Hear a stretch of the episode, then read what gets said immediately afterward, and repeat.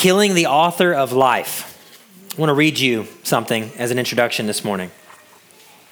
A savage ocean storm awoke the crew of the Greyhound, a cargo ship crammed with merchandise collected from the west coast of Africa.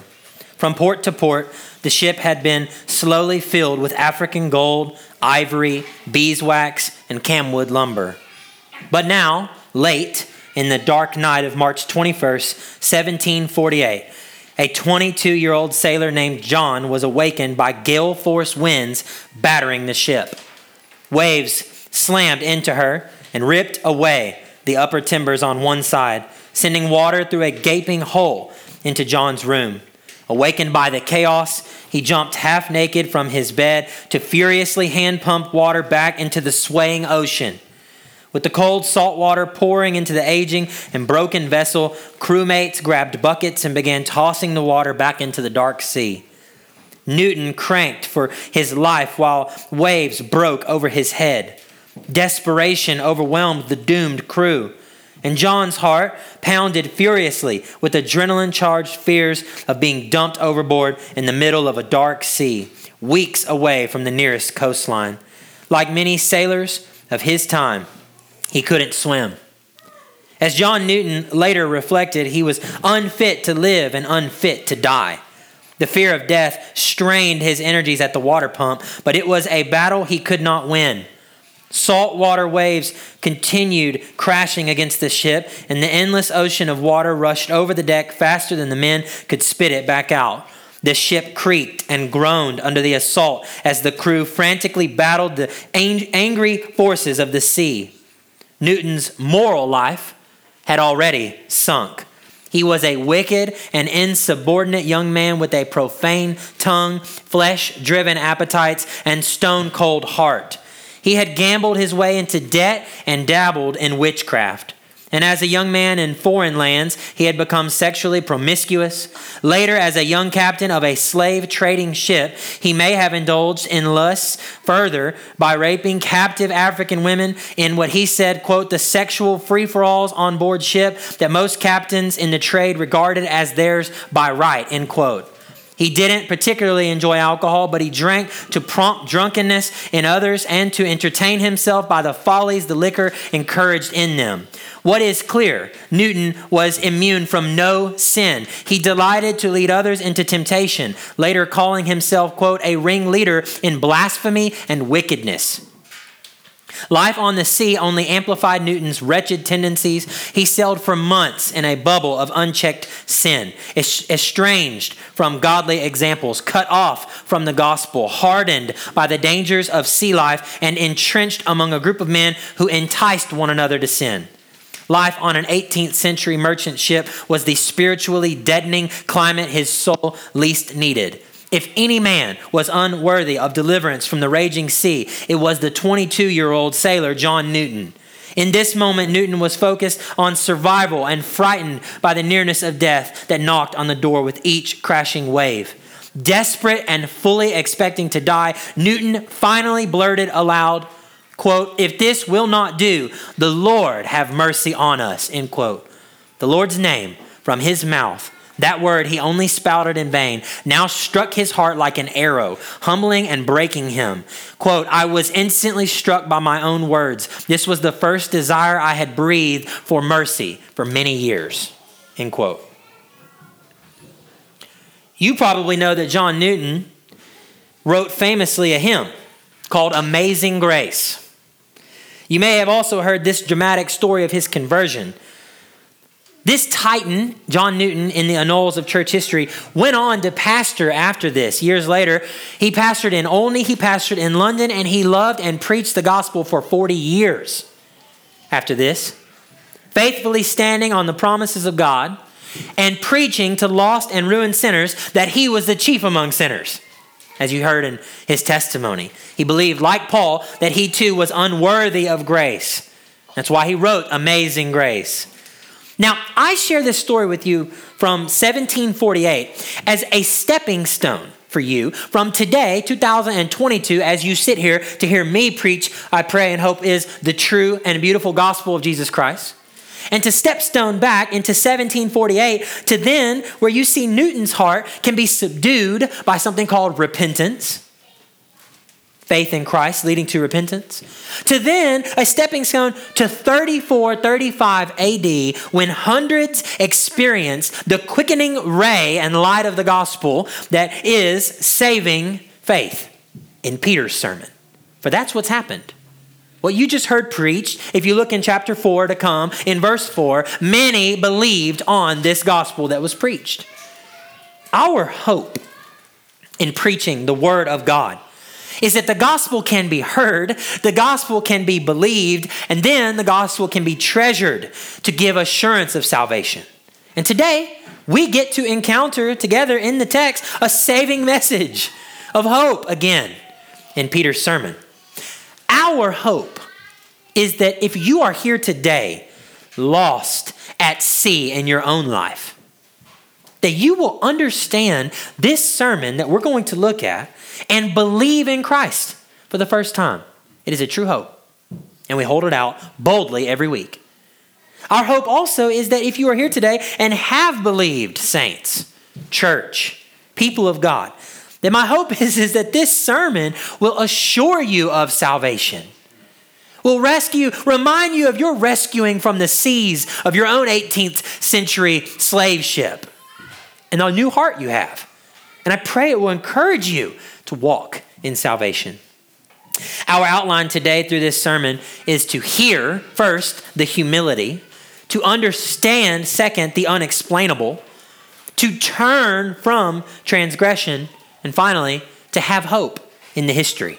I'll give you that again if you're taking notes um, as we go along. So, first point that we see right here in the beginning of this text this morning is to hear humility. Hear the humility there in verses 11 and 12. We jump into this text in the middle of a scene. Okay, it's the middle of a story. Kind of like this testimony I just read to you was us jumping into the middle of the ocean with a guy who's dying. Today we jump into the middle of a scene, and it is a scene that has been filled with wonder and awe, like we saw last week. If you look in verse 10, just before our text, there has been a man who was crippled that has now been healed. Okay? A man that everyone knew to be crippled for years is now walking. He's restored to full health. And the crowds are amassing around the man.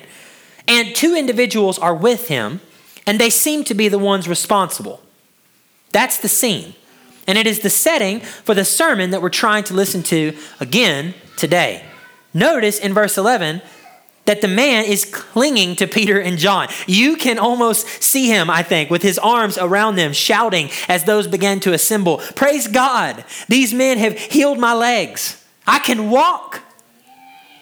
Don't you see it? I mean, I can just see him embracing them as it says he clung to Peter and John. Now, those who are in attendance were all planning to actually go past this place that's noted here, Solomon's portico, and those men who were Jews that were able to uh, go in, who were not ceremonially unclean, would go into worship during the time of evening prayers. But their attention has been diverted, and we see plans are seeming to change. Again, they're at this portion of the temple that Herod had built it's called Solomon's portico. It's this raised outermost part of the temple with tons of columns and a lot of space, and everyone is gathering around in the outer court. Imagine the crowds that are gathering. What are they gathering for? Well, they want to see it. They want to hear what's going to happen in a moment like this. For many of us, we would understand Peter and John to be having a 15 minutes of fame type moment, possibly, right? I mean, the bypasser are like, what is going on? They are there being platformed. Peter and John are being platformed, and if it were today, I think iPhones would be coming out ready to record the words or take a picture of the healed man. By the evening, they'd be a YouTube sensation. They would realize immediately that they are in the spotlight. Rather than the normal afternoon prayers, now something new has taken center stage. And that is in rivalry with those local priests, something that's actually going to be a problem we'll see in a future text. But for now, the scene is that these people are flocking to them. And we must be honest about what men and women who experience fame this quick, this, this sudden, do with it. I mean, the natural tendency of mankind is to let fame or a moment of fame go to the head, to become prideful, to begin to address from a heart of pride. But not our preachers. The rest of verse 12 gives us Peter's opening remark. And I think we will do well to hear it right here at the beginning because we have to learn the saving message of the gospel through the lens of humility. Remember, hearing in humility. Look at 12b. Peter says boldly, Men of Israel. Why do you wonder at this? or why do you stare at us? As though by our own power and piety we have made him walk. They, they question the men that are there, they question their assumptions. And by doing so, by asking this question, they make it plain. They are not the ones to claim power for this situation. Right out the bat, the first point of Peter's, of Peter's sermon is to call the attention where the attention is needed to be, not on them, but on God.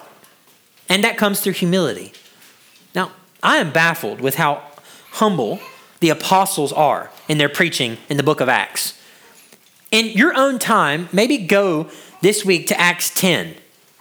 I want you to write that down and go to Acts 10 because if you do, you'll see in 15 through 26 an encounter between Peter and a man named Cornelius, a Gentile man. And when he shows up there to preach the gospel to them, Cornelius actually begins to try to worship Peter. He stops him and he says, What are you doing? I'm just a man like you. He's consistent. Or in your time this week, go to Acts 14. Because in Acts 14, you will see that there's another man crippled who gets healed in his feet. He's healed by Paul and Barnabas. And the Gentiles of that area, Lystra, they think that Paul and Barnabas are Greek gods. They actually, the, the local priest to Zeus brings animals to sacrifice to them. And what do they do? They say the beginning of understanding what has happened is humility, not us. Brothers, what are you doing? It literally says Paul and them rip their clothes to show, no, do not worship us. You must worship the one true God. And he points them through humility to have listening ears. I think this is this idea of humble preaching, a humility to be able to hear. You know, you have to come this way is the way of humility. I think it's a bit difficult for us today in the church. This is baffling for us as a starting point in regards to listening to preaching because we often consider the role that celebrity pastors have in the church today. So often we see those who brag about God seem to want to at times share the stage with Him. That's a problem. Sometimes it's just subtle, sometimes it's not. In today's church, followers of their favorite ministry or preacher or YouTube channel champion one another. They seek a platform. And we often see that Christians will do so by degrading other Christians by their opinions, secondary matters, all of which link us not to the humility we need to hear the gospel, but actually link us to the pride that will let us be opposed to God's grace. For it is God who said that he opposes the proud and gives grace to the humble. We follow these men. We follow them via Twitter and then Facebook or Instagram, and our and the devotees there add to the pride by likes and shares and defense. Now, this morning, we need to hear humility. We need to hear it. If we're ever really to uncover the depths of the truths that we seek in the saving message of the gospel, we need to remember that this has always been true. Pride comes before a fall, and a haughty spirit comes before destruction. The idea is not to take my point now that I'm saying about hearing and humility and just go lambast those who we think are doing this, though I am bold enough, I think, and hope to say with you that we can, when we see it, let's condemn it. But let's look in our own heart.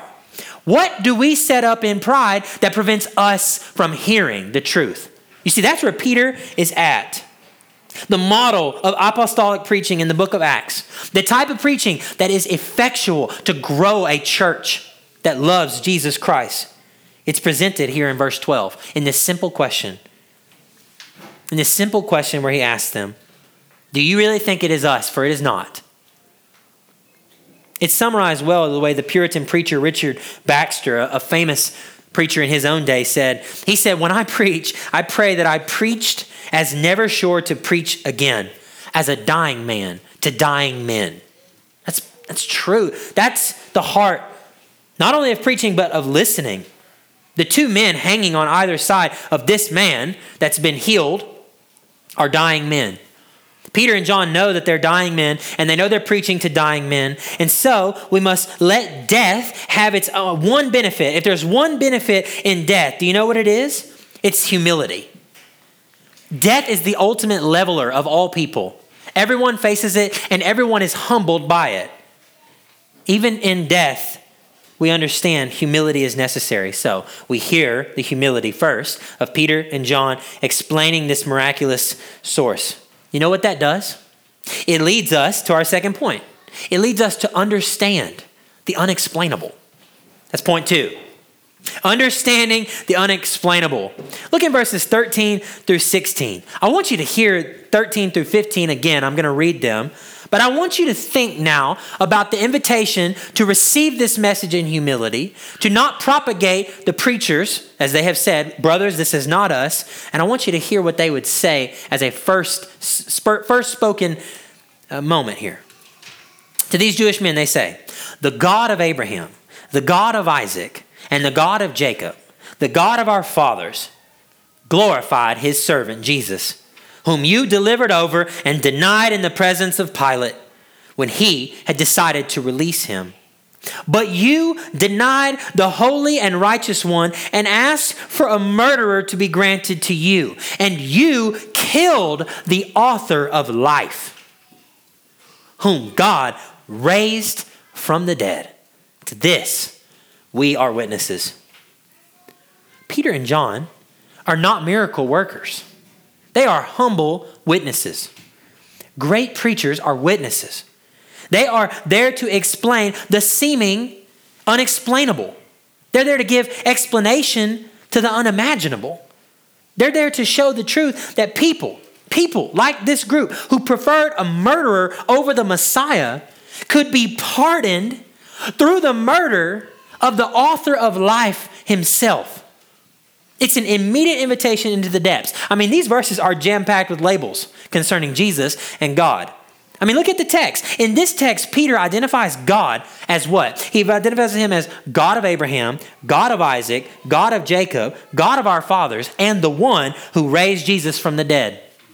In these verses, Peter identifies Jesus as God's servant, the Holy One, the righteous one, and the author of life.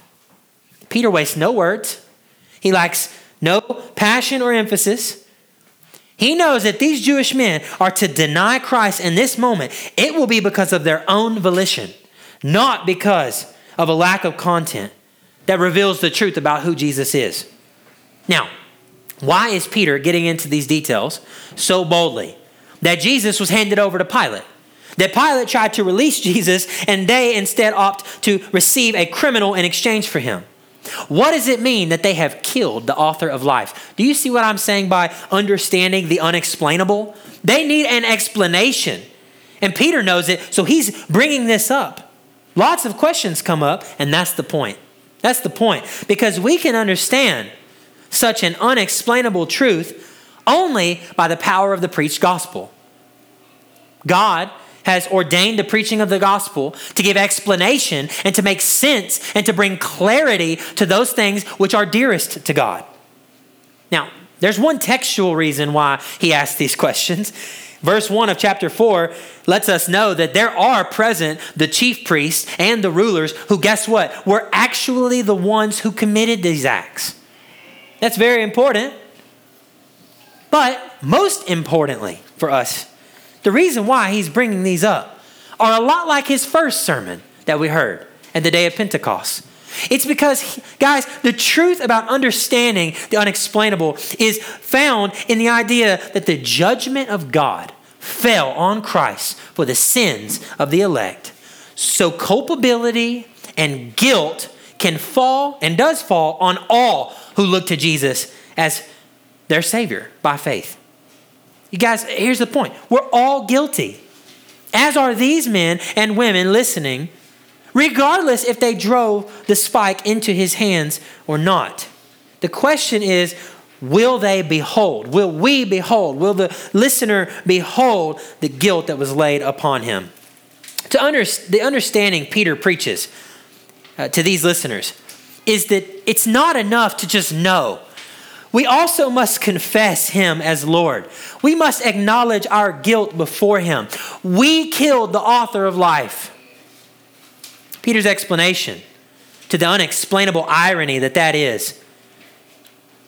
We killed the one who wrote and authored life, and then he died. That's what we did. That, that, that ownership is seen so clearly in this message. It's something that would immediately start firing off in the brain. It should. This is the heart of the gospel. Oswald Chambers said it so clearly. Listen, quote, we trample the blood of the Son of God if we think we are forgiven because we are sorry for our sins. The only explanation for the forgiveness of God and for the unfathomable depth of his forgetting is the death of Jesus Christ. It does not matter who or what we are. There is absolute reinstatement into God by the death of Jesus Christ. And Oswald says, by no other way. Not because Jesus Christ pleads, but because he died. It is not earned, but accepted. All the pleading, which deliberately refuses to recognize the cross, is of no avail. It is battering at a door other than the one that Jesus has opened. Our Lord does not pretend we are all right when we are all wrong. And I love what he said. Oswald said, the atonement and what he means by that is the application of Christ's death to those who believe. Okay, the atonement is a propitiation whereby God, through the death of Jesus, makes an unholy man holy. We confess. We understand our guilt. We killed the author of life. That's what Peter's preaching here. He's giving understanding to the inexplicable. But then we look unto Jesus, don't we? He says here, we look to Jesus who beat death and believe that God raised him up. Peter's boldness and clarity, it's just, it's just, it's just stated. It's stated. And I want to make note here, and I would ask you to, that his boldness and clarity to preach the gospel to them, it's not politically motivated. It could have been. These men loved Jewish current day politics, but it's not motivated by that. It's not financially motivated. He told this man, No silver nor gold did he have. What he had to give was healing in the name of Jesus Christ. And now he turns around and he says, I don't need any money for this message. He just preaches the truth. It's not financially motivated.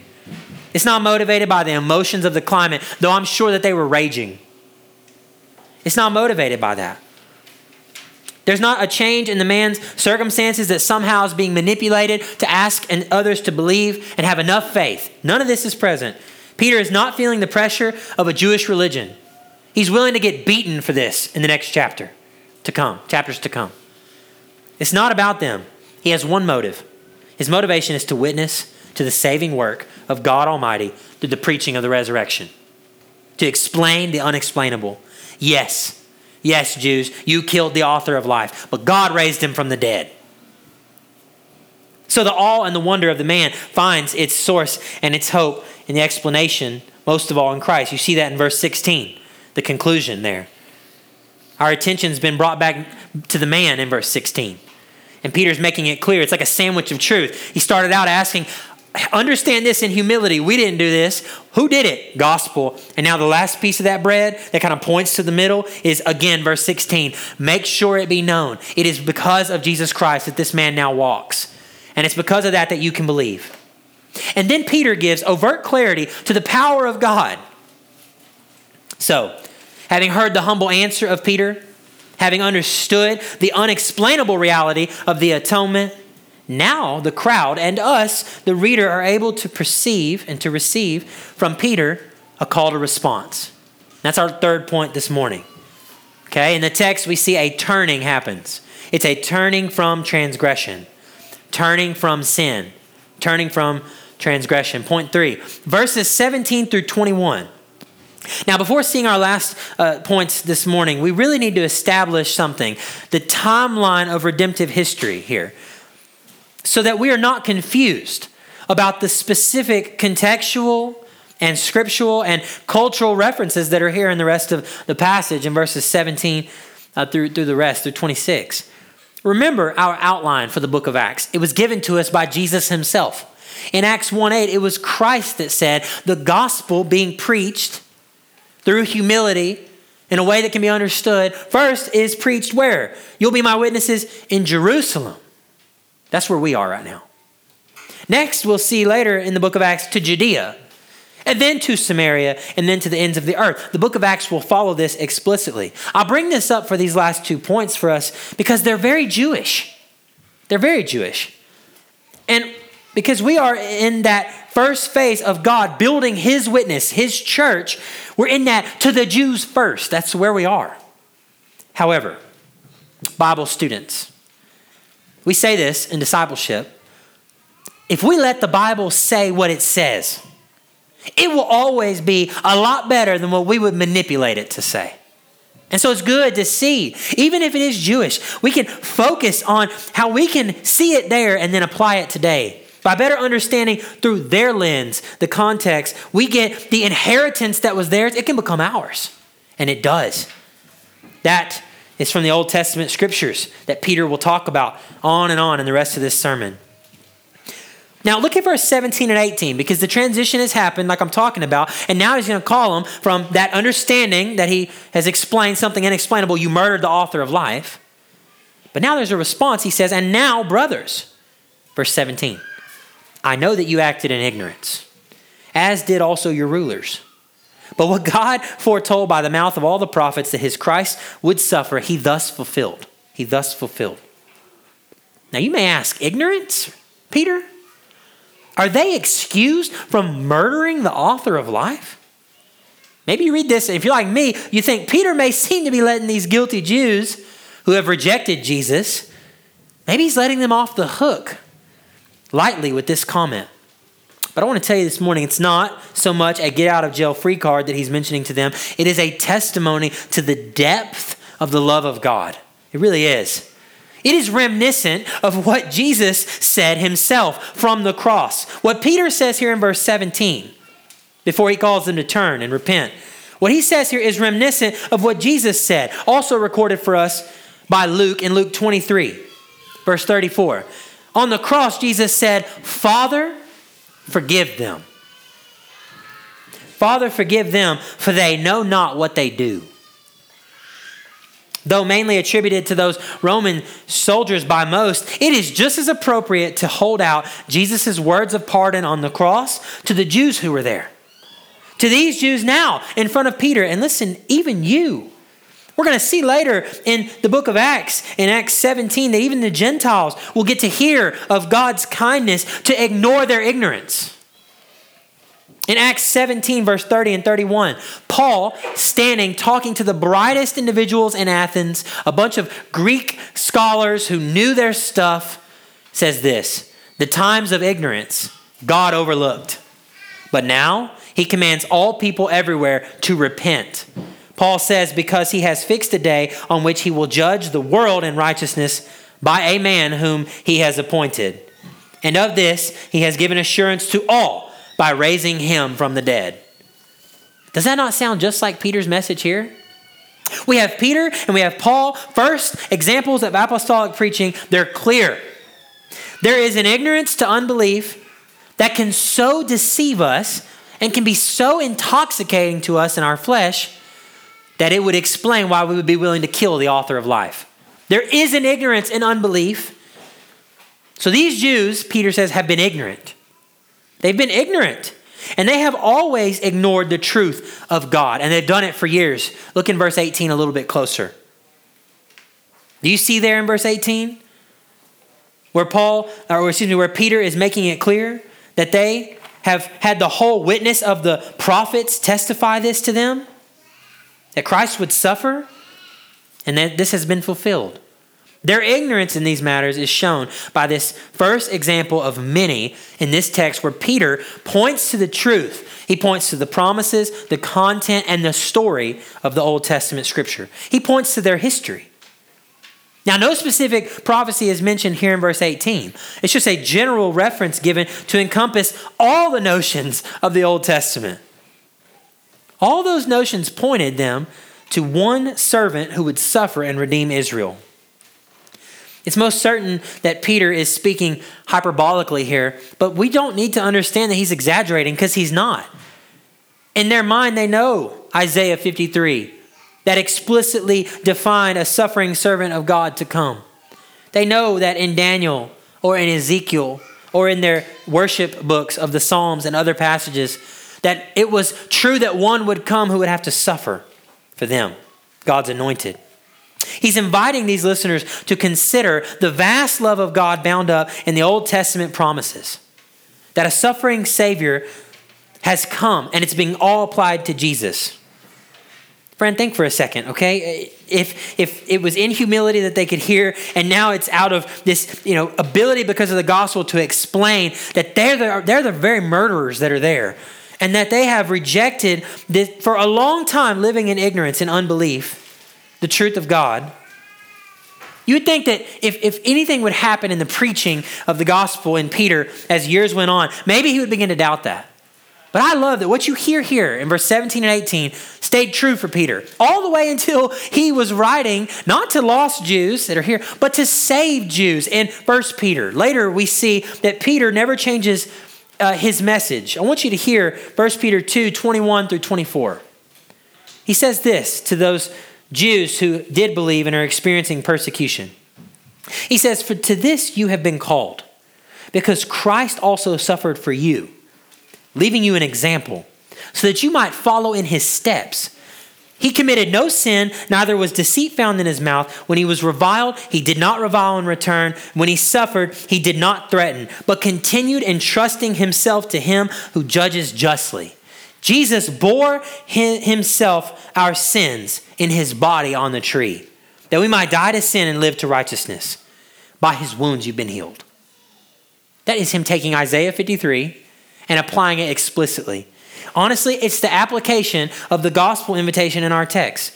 What he's holding out to these men is that they should come and see, come and behold the wondrous mystery of God's love. That in their ignorance, before that, the love of God was at work. So these Jews in our text were both ignorant of God's redemptive work and they were ignoring it. But you know what the grace of God can do when it's preached, when it's taught, when it's understood? The grace of God can overcome our ignorance. It can overcome our lethargy and our laziness. It can give life and peace to those who turn, which is the rest. Repent and believe. Look what he says in verse 19. Repent, therefore, and turn back. Turn back, that your sins may be blotted out, that times of refreshing may come from the presence of the Lord, and that he may send the Christ appointed for you, Jesus, whom heaven must receive until the time for restoring all the things about which God spoke by the mouth of his holy prophets long ago. And amen. The beauty of a text like that is that it preaches itself, right? We, what was an invitation to understand and believe in the form of proclamation, it now changes to a command. It now changes to a command. Still through preaching, Peter now is going to press them to repent.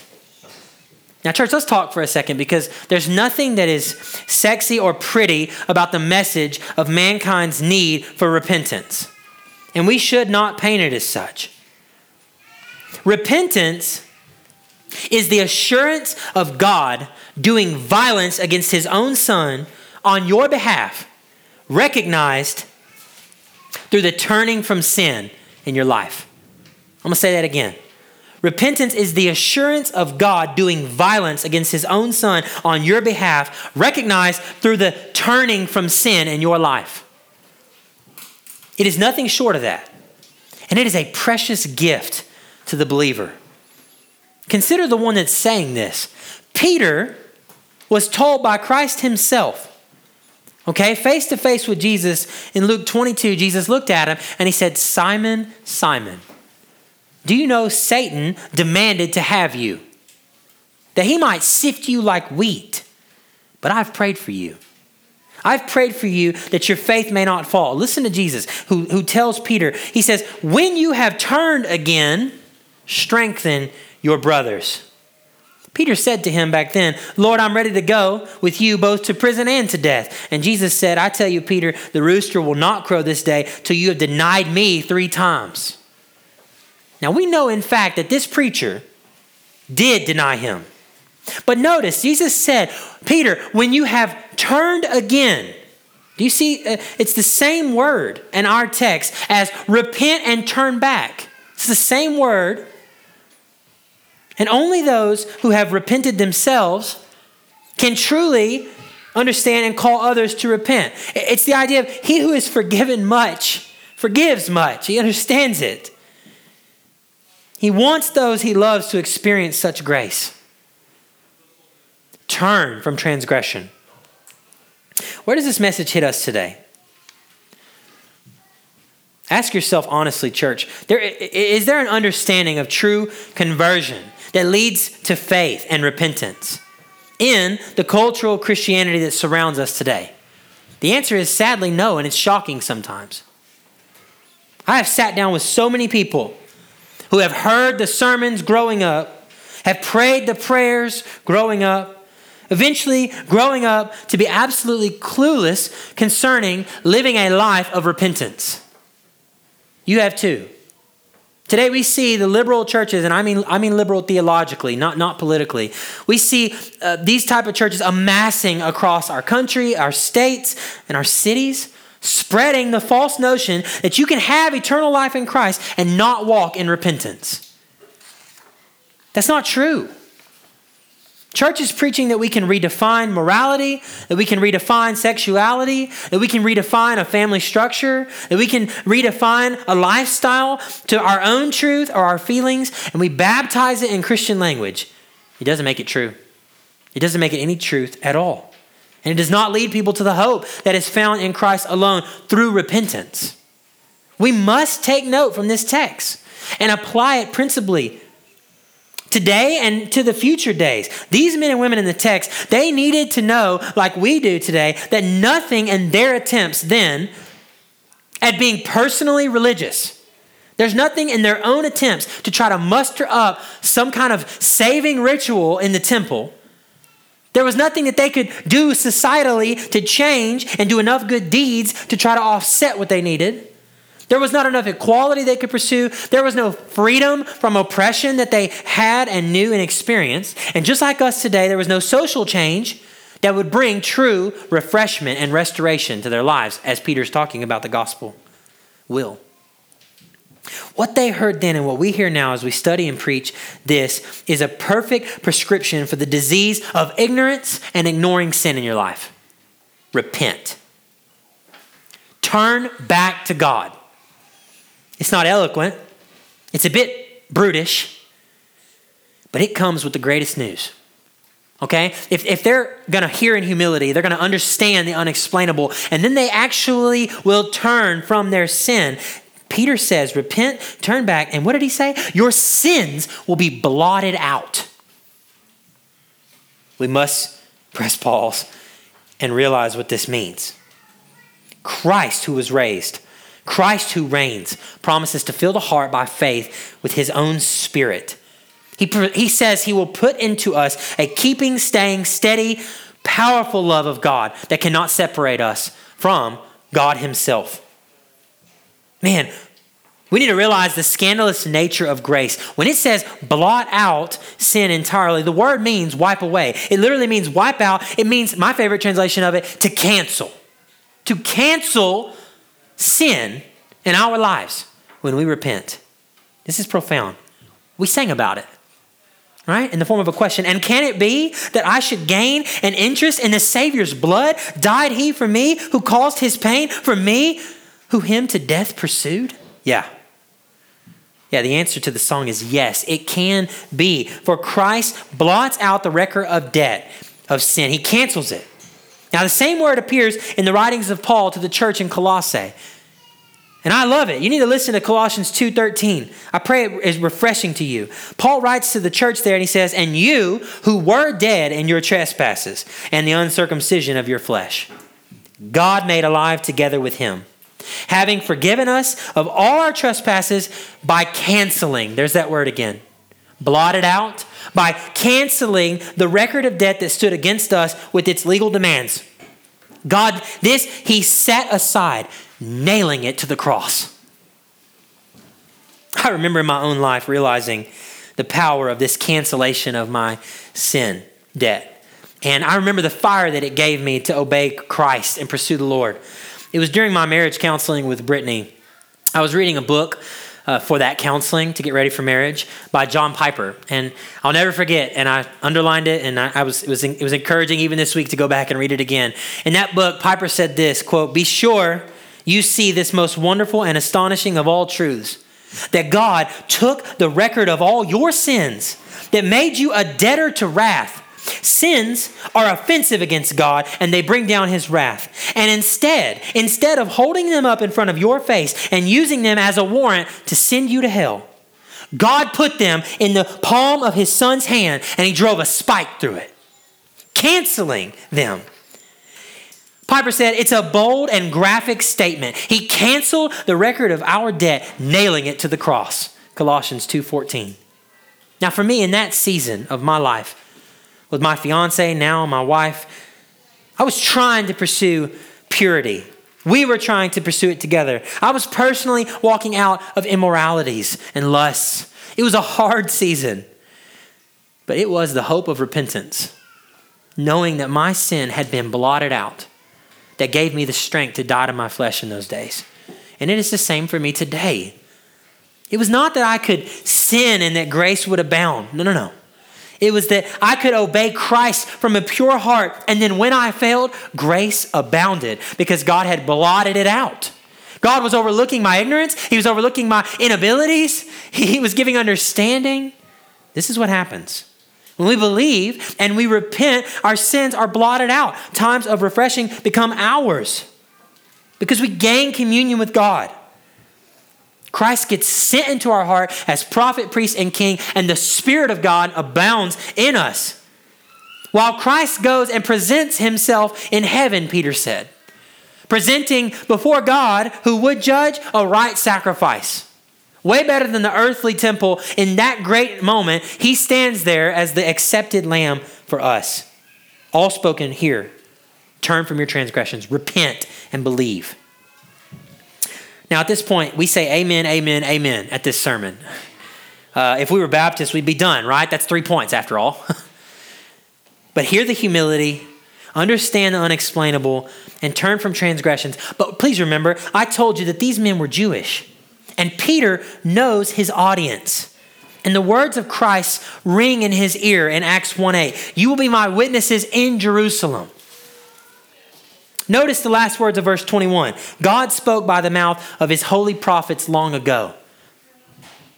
Peter has one more point that we need to see, and it's the hope of history. It's the hope of history. The last verse is 22 through 26. Now, now listen, for, the, for time's sake, we won't read those verses again, or really even get into the depths of them. But here's my exhortation to us as a church body this morning it is to notice that Peter's evangelistic zeal, his love for the lost among them. Okay? His fellow brothers that he lived with and understood. You know what it leads him to do? It leads him to thoroughly and patiently and lovingly point out the hurdles that these Jewish men and women would possibly have with, with turning from their sin and following Jesus. That's what this next section is about. It's about the example of a good apologist, a good evangelist, a good witness. You see, good witnesses, they labor for as long as it takes and as long as they can to see that those that they love come to faith in Christ. One famous pastor famously said this God may have a longer time span in mind when we are evangelizing and discipling than we do. As one writer has observed, the seed may lie under the earth until we do and then spring up. Peter knows that. He understood it and he would labor in this church until his death.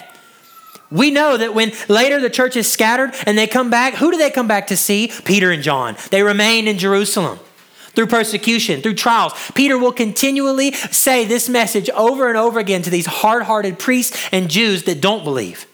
He'll bear the, the stripes on his back, will say, I care about you. Have hope in our history, brothers. In our text, he shows them Moses, he shows them Samuel and the major and the minor prophets to come. He even shows them their earliest and their first forefather, Abraham. And he does all this from love and from a concern. He's concerned that they are so close to belief, but they may be missing it entirely. See, if they don't connect the dots concerning the difference between the common grace they understood in understanding those Old Testament promises and the explicit grace and the revelation of Jesus Christ, they'll go to hell. Let me, let me say this a simple exposure to the common grace of God that doesn't transform a person through the powerful working of God by faith is possibly the most dangerous road to hell known to man. You can be so close to the assumption of your own salvation because of what you point to culturally or historically or even scripturally and miss it. That is a dangerous, dangerous thing. A simple exposure to the common grace of God in these Jews that doesn't transform them, that doesn't show them the powerful working of God by faith, is a dangerous road to hell. And so, verse 26 wraps up this section in hope perfectly. After those explanations, where he loves them enough to say, Do you know what Moses meant? Do you know what Samuel meant? Do you know what the prophets pointed to? Do you understand the father Abraham, the covenant you're included in? God, God, having raised up his servant, Jesus, sent him to you first. To you first. To bless you by turning every one of you from your wickedness.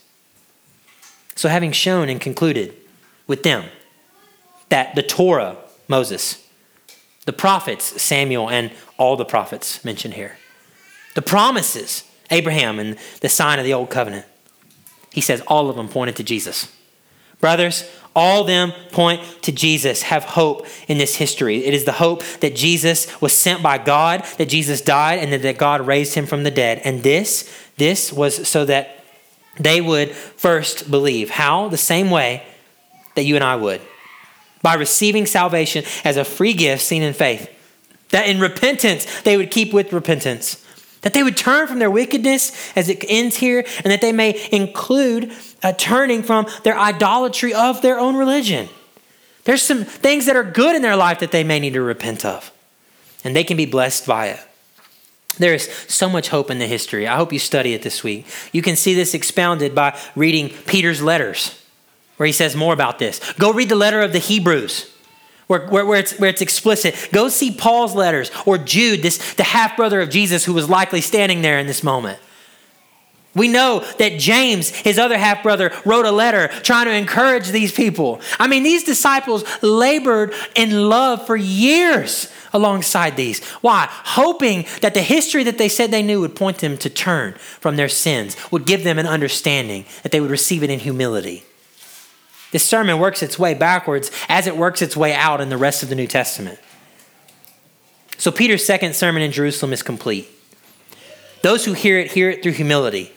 Those who understand it, understand that it points to some really unexplainable things.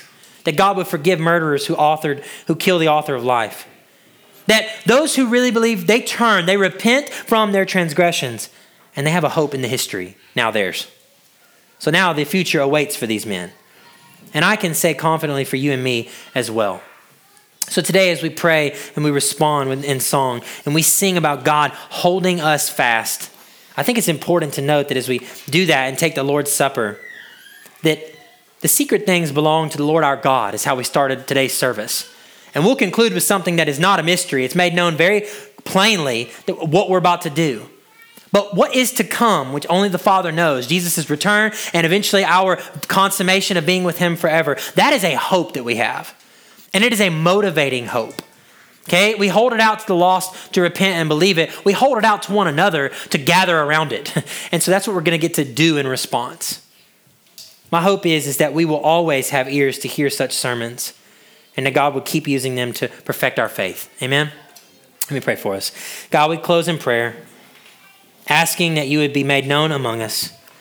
As you beat down the walls of the ship of John Newton, as you really worked heartily for decades to come from this sermon from Peter and the many more, and the ink that was spilt in Holy Scripture, calling our fellow brothers and sisters in Christ of the Jewish faith to repent and believe on you as the Messiah. Father, as you have sent missionaries across land and sea, and, and, and, and for us, God, you've sent people to preach the gospel to us. Father, as we hold out the gospel to others that are in our lives that are lost, to our own children, God, that are lost, to those that we would believe by hope that you're going to save, help us to be preachers of humility, hearing in humility ourselves. Help us to be the people who can explain the unexplainable, give understanding to the things that are the deeper things that belong to you. Father, mark our lives by repentance. Help us to love repentance and see it as the good gift that it is. And Father, teach us from history that there is great hope and there is a great hope to come. And so, in all this, God, we pray that you be glorified. In Jesus' name, amen.